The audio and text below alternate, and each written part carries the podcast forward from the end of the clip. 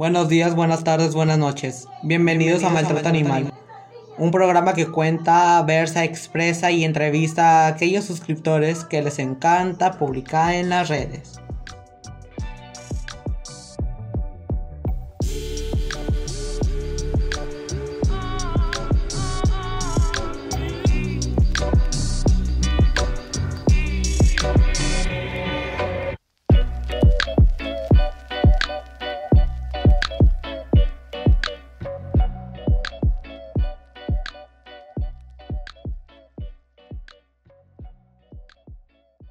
Hola, buenas tardes, sean bienvenidos a este podcast.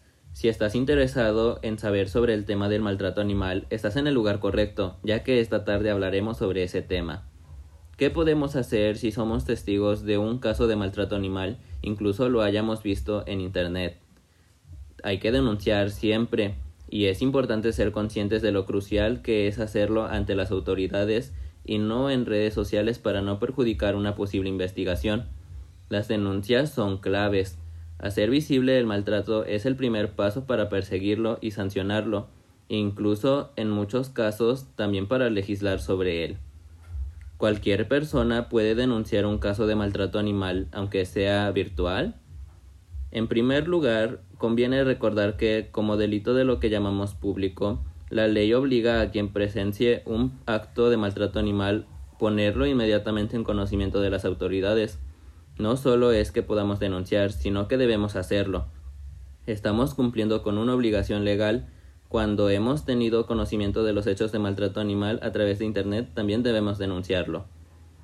¿Qué debemos hacer y qué no debemos hacer si encontramos imágenes en las redes de algún maltrato animal? Ante todo, no responder ni compartir o contribuir a divulgar los hechos, ni denunciar la página a la red social.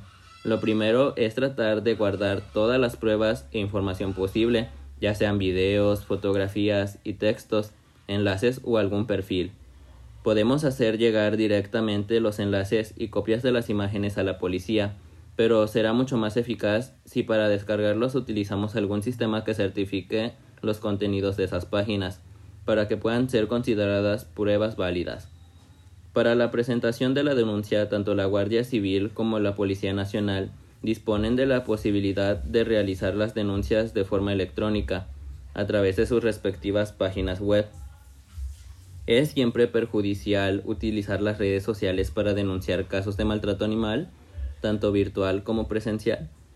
Una vez hemos tenido conocimientos de los hechos, debemos denunciarlos directamente en la policía o en el juzgado. Por lo general, divulgarlos no ayudará, sino más bien todo lo contrario, ya que ello puede poner sobre aviso a los presuntos autores y entorpecer la investigación policial. Cuestión distinta es que ante un caso repetidamente denunciado sobre el que la ciudadanía percibe que no está habiendo una suficiente actuación por la administración, se difundan públicamente los hechos, pero únicamente como forma de llamar a la sensibilidad y a la acción Denuncias como tales son las que se interponen en el juzgado o en la comisaría. Ante un caso de maltrato presencial, ya sea que veamos que alguien le pegue a un perro o alguien tiene atado a un perro o encerrado, ¿qué debemos hacer? La respuesta es la misma en todo caso, poner los hechos en conocimiento de la autoridad. Dependiendo de la situación, podemos estar ante una infracción administrativa o en los puestos más graves ante un delito. En los casos que mencionamos sobre tenencia de perros en condiciones inadecuadas para ellos, debemos comunicarlos a la policía local para que en cumplimiento de su deber puedan realizar las comprobaciones oportunas y tomar las medidas necesarias para proteger al animal.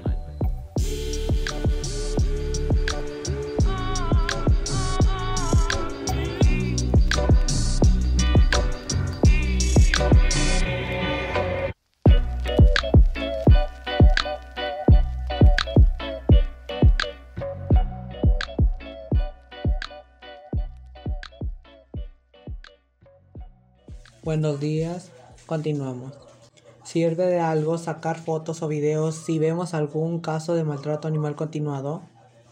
Si todas las pruebas que hemos somos capaces de aportar para apoyar lo que relatamos en nuestra denuncia, fotografías, videos, testimonios, nos hará más que facilitar y mover a la situación a la autoridad, quien de a partir de ahí probará que si los mismos hechos dejan la constante de todo en un informe o un atestado.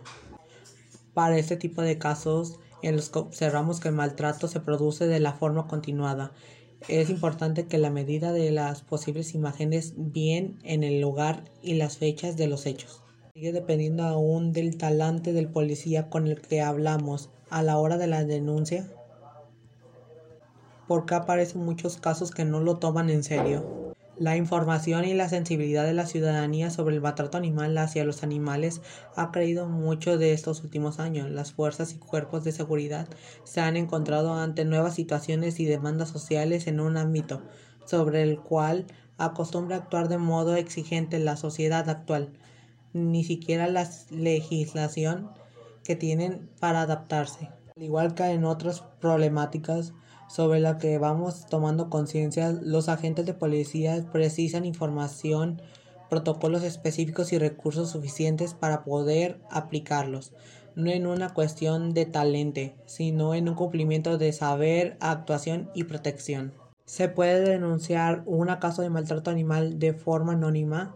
Hay mucha gente que no quiere involucrarse o tiene miedo podemos informar a la policía de estos hechos de forma anónima, pero ellos no constituirán una denuncia como tal y el recurso que se dé en esta información depende de una medida de credibilidad de nuestro relato de las pruebas aportadas.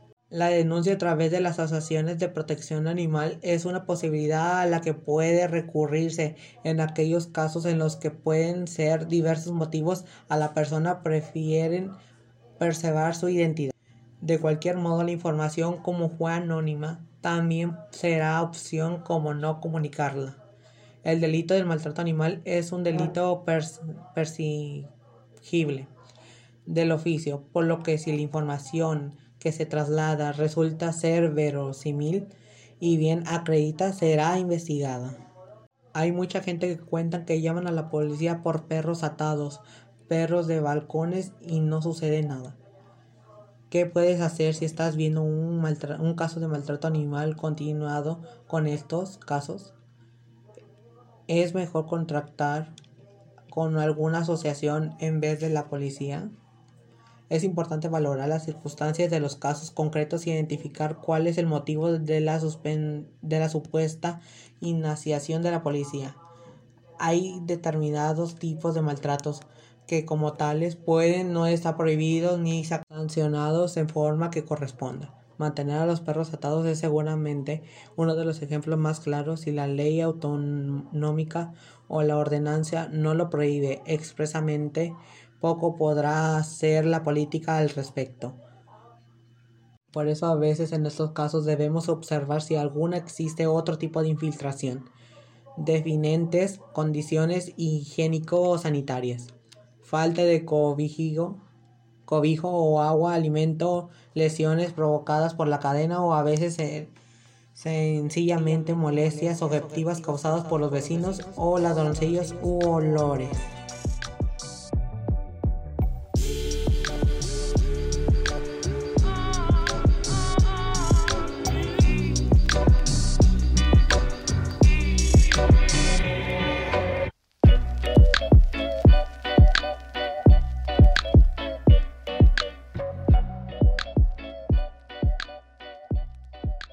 Gracias por habernos prestado su atención ante este tema. Pasen bonita tarde y estén atentos para el otro podcast. Sin más que decir, hasta la próxima.